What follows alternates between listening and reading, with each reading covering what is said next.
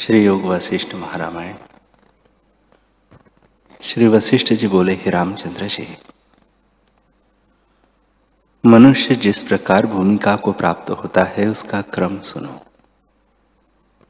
प्रथम, जन्म से पुरुष को कुछ बोध होता है, और फिर क्रम से बड़ा होकर संतों की संगति करता है।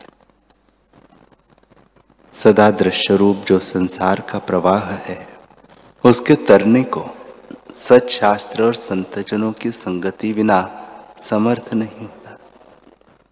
जब संतों का संग और सच शास्त्रों का विचार करने लगता है, तब उसको ग्रहण और त्याग की बुद्धि उपजती है कि यह कर्तव्य है और यह त्यागने योग्य है। इसका नाम शुभेच्छा है। जब यह इच्छा हुई, तब शास्त्र द्वारा यह विचार उपजता है कि यह शुभ है और यह अशुभ है। शुभ का ग्रहण करना और अशुभ का त्याग करना और यथाशास्त्र विचारना इसका नाम विचार है। जब सम्यक विचार दृढ़ होता है, तब मिथ्यारूप संसार की वासना त्यागता है और सत्य में स्थित होता है इसका नाम तनु मानसा है। जब संसार की वासना क्षीण होती है और सत्य का दृढ़ अभ्यास होता है, तब उस वैराग्य और अभ्यास से सम्यक ज्ञान उपजता है और आत्मा का साक्षात्कार होता है। उसका नाम सत्वापत्ति है।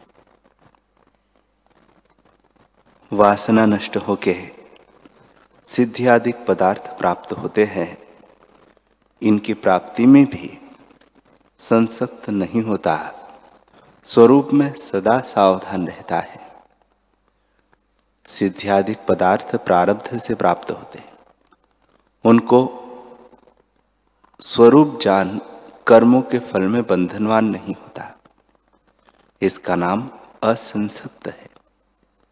इसके अनंतर जब मन की तनुता हो गई है और स्वरूप की ओर चित्त का परिणाम हुआ, तब दृढ़ परिणाम से व्यवहार का भी अभाव हो जाता है।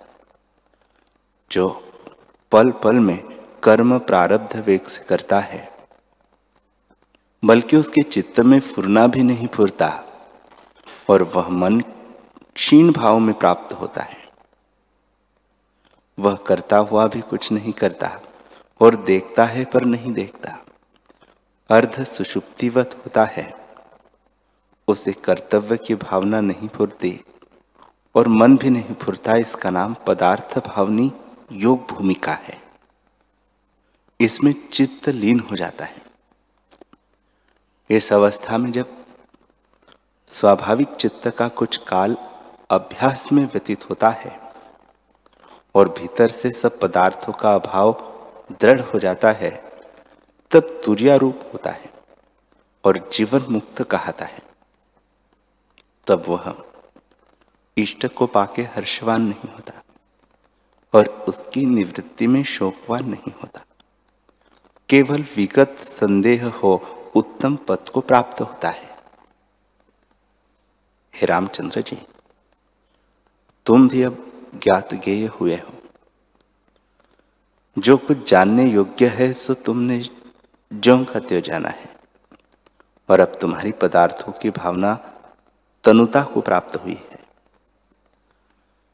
अब तुम्हारे साथ शरीर रहे अथवा न रहे, तुम हर्ष शोक से रहित, निरामय आत्मा हो।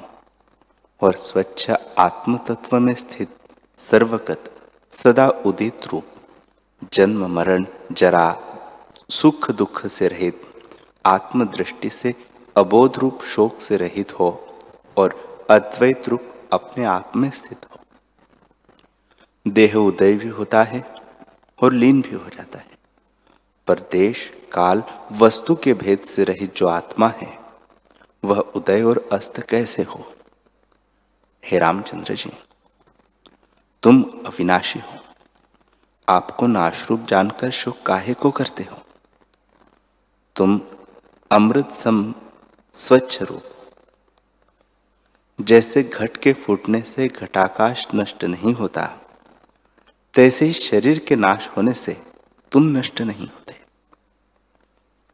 जैसे सूर्य की किरणों के जाने से मृत तृष्णा के जल का नाश हो जाता है, किरणों का नाश नहीं होता। हे रामचंद्र जी, जो कुछ जगतगत पदार्थ भासते हैं सो असत्य रूप है। और उनकी वासना भ्रांति से होती है। पर तुम तो अद्वैत रूप हो, और यह सब तुम्हारी छाया मात्र है। तुम किसकी वांछा करते हो? शब्द, स्पर्श, रूप, रस, गंध, ये जो पाँचों विषय रूप दृश्य है, सो तुमसे रंचक मात्र भी भिन्न नहीं, सब तुम्हारा स्वरूप है। तुम भ्रम मत करो। हे रामचंद्र जी। आत्मा सर्वशक्ति है। वही आभास करके अनेक रूप भासता है। जैसे आकाश में शून्यता शक्ति आकाश से भिन्न नहीं, तैसे ही आत्मा में सर्वशक्ति है। जो जगत द्वैत रूप होकर भासता है, वही चित्त से दृढ़ हुआ है। सो क्रम से तीन प्रकार का त्रैलोक्य जगत जीव को भ्रम हुआ है। एक सात्विक दूसरा राजस और तीसरा तामस। जब इन तीनों का उपशम हो, तब कल्याण होता है। जब वासना क्षय हो, तब उसके कर्म भी क्षय हो जाते हैं। उससे भी भ्रम का नाश हो जाता है। चित्त के संसरने का नाम वासना है। कर्म संसार माया मात्र है। उनके नष्ट हुए सब शांत हो जाते हैं। हे रामचंद्र जी, यह संसार घटी यंत्र की नाई है और जीव वासना से बंधे हुए भ्रमते हैं। तुम आत्मविचार रूपी शस्त्र से यत्न करके इसको काटो। जब तक अविद्या को जीव नहीं जानता, तब तक यह बड़े मोह और भ्रम को दिखाती है।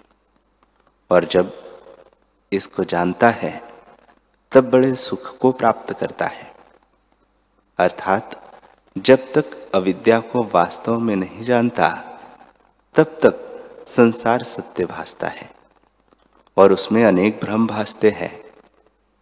और जब इसका स्वरूप जाना कि वस्तु नहीं, भ्रमरूप है, तब संसार वृत्ति त्याग करता है और स्वरूप को प्राप्त होता है। यह संसार भ्रम से उपजा है और उसी से भोग भोगता और लीला करता है और फिर ब्रह्म में लीन हो जाता है। हे रामचंद्र जी शिव तत्व अनंत रूप, अप्रमेय और निर्दुख रूप है। सब भूत तत्व उसी से उपजते हैं। जैसे जल से तरंग और अग्नि से उष्णता होती है, तैसे ब्रह्म से जगत होता है। उसी में स्थित है और वही रूप है। सबका आत्मा है और वही आत्मा ब्रह्म कहता है। उसके जानने से जगत को जानता है, पर तीनों लोकों को जानने से उसको नहीं जानता। वह जो अव्यक्त और निर्वाण रूप है, उसके जानने के निमित्त शास्त्रकारों ने ब्रह्म आत्मा आत्माधिक नाम कल्पे हैं। वास्तव में कोई नाम नहीं। हे रामचंद्र जी, वह पुरुष राग द्वेष से रहित है और इंद्रियों और इंद्रियों के विषयों के संयोग वियोग में द्वेष को नहीं प्राप्त होता। वह तो एक चेतन, शुद्ध, संविद, अनुभव रूप, अविनाशी और आकाश से भी स्वच्छ, निर्मल है। उसमें जगत ऐसे स्थित है जैसे दर्पण में प्रतिबिंब। अंतर्बाह्य रूप होकर स्थित है। उसमें द्वैत रूप कुछ भी नहीं। हे रामचंद्र जी, देह से रहित निर्विकल्प चेतन तुम्हारा आकार है। लज्जा, मोह आदि विकार तुमको कहा है। तुम आदि रूप हो और लज्जा, हर्ष, भय आदि असत्य रूप है। तुम क्यों निर्बुद्धि यानी मूर्ख की नहीं विकल्प जाल को प्राप्त होते हो? तुम चेतन आत्मा अखंड रूप हो। देह के खंडित हुए आत्मा का अभाव नहीं होता। असम्यक दर्शी भी ऐसा मानते हैं तो बोधवानों का क्या कहना है? हे रामचंद्र जी, जो चित्त संवेदन है उसको अनुभव करने वाली सत्ता सूर्य के मार्ग में भी नहीं रोकी जाती। उसी को तुम चित्त सत्ता जानो। वही पुरुष है।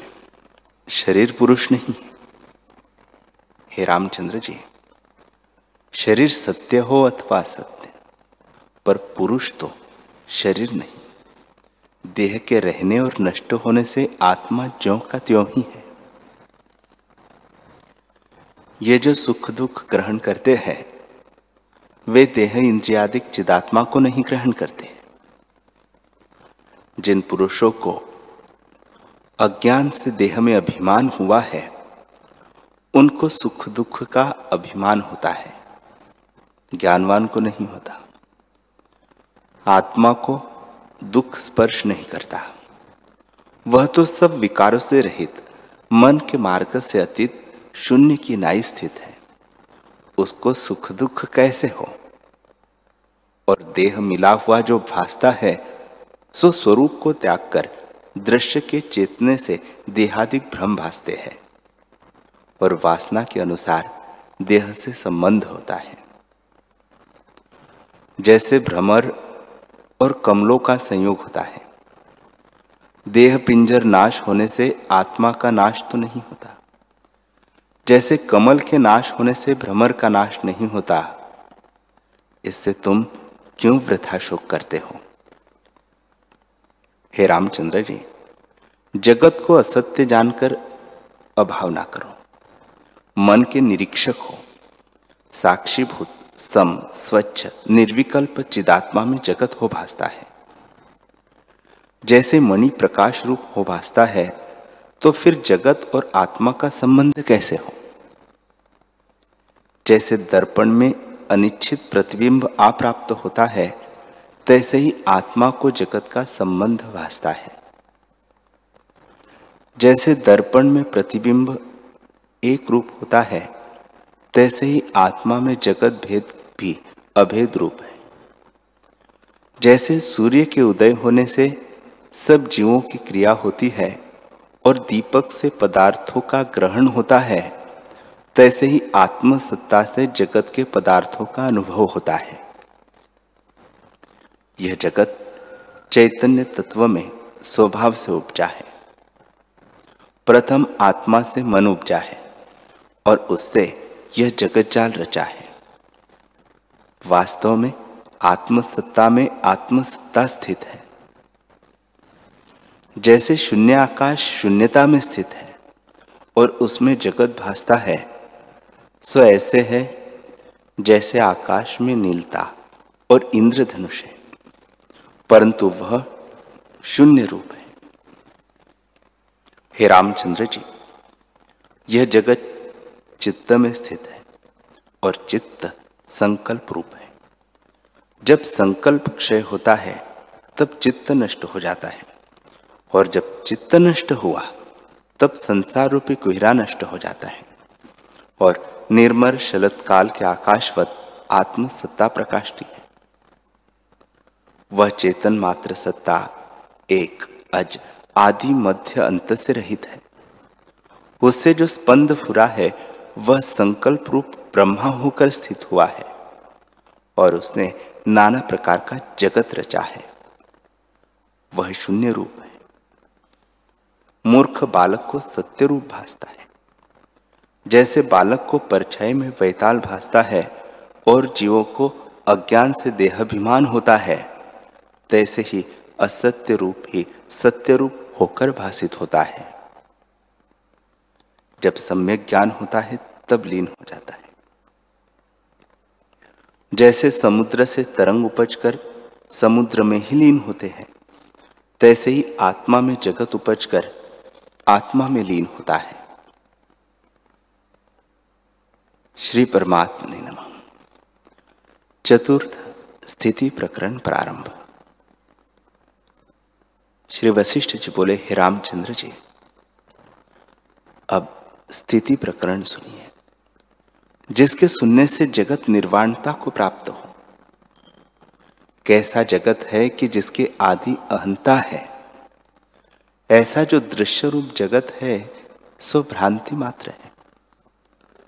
जैसे आकाश में नाना प्रकार के रंगों सहित इंद्रधनुष असत रूप है, तैसे यह जगत है। जैसे दृष्टा बिना अनुभव होता है और निद्रा बिना स्वप्न और भविष्य नगर भासता है, तैसे ही भ्रम से चित्त में जगत स्थित हुआ है। जैसे वानर रेत इकट्ठी करके अग्नि की कल्पना करते हैं, पर उससे शीत निवृत्त नहीं होती। भावना मात्र अग्नि होती है, तैसे यह जगत भावना मात्र है। जैसे आकाश में रत्नमणि का प्रकाश और गंधर्व नगर भासता है, और जैसे मृत तृष्णा की नदी भासती है, तैसे ही यह असतरूप जगत भ्रम से सतरूप होकर भासता है। जैसे दृढ़ अनुभव से संकल्प भासता है, पर वह असत रूप है, और जैसे कथा के अर्थ चित्त में भासते हैं, तैसे ही निस्सार रूप जगत चित्त में सार रूप होकर भासता है। जैसे स्वप्न में पहाड़ और नदियाँ भास आती है, तैसे सब भूत बड़े भी भासते हैं, पर आकाशवत शून्य रूप है।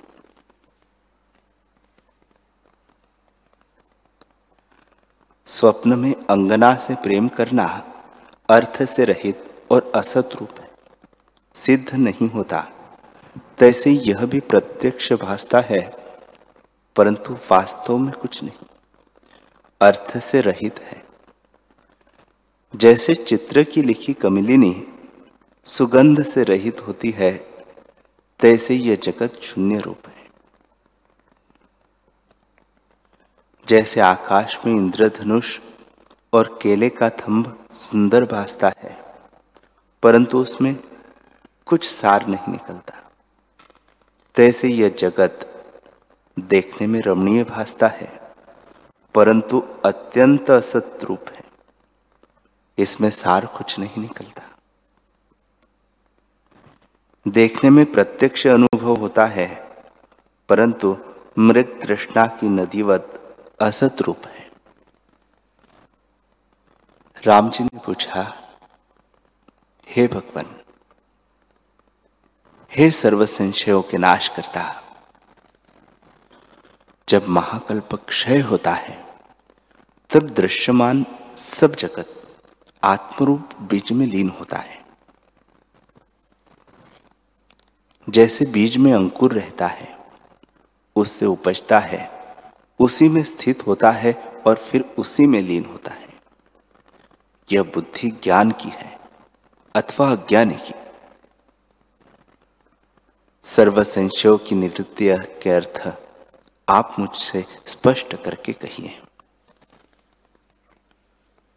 श्री वशिष्ठ जी बोले, हे रामचंद्र जी, इस प्रकार महाकल्प के क्षय होने पर बीज रूप आत्मा में जगत स्थित होता है। जो ऐसे कहते हैं, वह परम अज्ञानी और महामूर्ख बालक है। जो ब्रह्म को जगत का कारण बीज से अंकुर किनाई कहते हैं, वह मूर्ख है। बीज तो दृश्य रूप इंद्रियों का विषय होता है। जैसे वट बीज से अंकुर होता है और फिर विस्तार पाता है, सो इंद्रियों का विषय है। और जो मन सहित क्षण इंद्रियों से अतीत है, अर्थात इंद्रियों का विषय नहीं, आकाश से भी अधिक निर्मल है। उसको जगत का बीज कैसे कहिए? जो आकाश से भी अधिक सूक्ष्म, परम उत्तम, अनुभव से उपलब्ध उपलब्ध और नित्य प्राप्त है, और उसको बीज भावना कहना भी बनता, कहना भी नहीं बनता। हे रामचंद्र जी, जो कि शांत, सूक्ष्म सदा प्रकाश सत्ता है। और जिसमें दृश्य जगत असत रूप है, उसको बीज रूप कैसे कहिए? और जब बीज रूप कहना नहीं बनता, तब उसे जगत कैसे कहिए? आकाश से भी अधिक सूक्ष्म निर्मल परम पद में सुमेरु, समुद्र, आकाश आदि जगत नहीं बनता, जो किंचन और अकिंचन है। और निराकार, सूक्ष्म सत्ता है। उसमें विद्यमान जगत कैसे हो? वह महासूक्ष्म रूप है और दृश्य उससे विरुद्ध रूप है। जैसे धूप में छाया नहीं, जैसे सूर्य में अंधकार नहीं, जैसे अग्नि में बर्फ़ नहीं और जैसे अणु में सुमेरु नहीं होता, तैसे ही आत्मा में जगत नहीं होता। सत्स्वरूप आत्मा में असत रूप जगत कैसे हो? वट का बीज साकार रूप होता है और निराकार रूप आत्मा में साकार रूप जगत होना अयुक्त है। हे रामचंद्र जी, कारण दो प्रकार का होता है। एक संवायक कारण और दूसरा निमित्त कारण। आत्मा दोनों कारणों से रहित है। निमित्त कारण तब होता है जब कार्य से कर्ता भिन्न हो। पर आत्मा तो अद्वैत है। उसके निकट दूसरी वस्तु नहीं है। वह कर्ता कैसे हो और किसका हो? सहकारी भी नहीं, जिससे कार्य करे। वह तो मन इंद्रियों से रहित, निराकार, अविकृत रूप है और समवायक कारण भी परिणाम से होता है। जैसे वट बीज परिणाम से वृक्ष होता है, पर आत्मा तो अच्युत रूप है। परिणाम को कदाचित नहीं प्राप्त होता तो समवाय कारण कैसे हो? जायते, अस्ति, वर्धते, विपरिणमते। क्षीयते नश्यति, इन षड विकारों से रहित। निर्विकार आत्मा जगत का कारण कैसे हो? इससे यह जगत अकारुण रूप, भ्रांति से भासता है। जैसे आकाश में नीलता, सीप में रूपा, निद्रा दोष में स्वप्न दृष्टि आती है, तैसे ही यह जगत भ्रांति से भासता है। और जब स्वरूप में जागे, तब जगत भ्रम मिट जाता है। इससे कारण कार्य भ्रम को त्याग कर तुम अपने स्वरूप में स्थित हो। दुर्बोध से संकल्प रचना हुई है। उसको त्याग करो और आदि, मध्य और अंत्य से रहित जो सत्ता है, उसी में स्थित हो। तब जगत भ्रम तुम्हारा मिट जावे। हरि हरि सहनावतु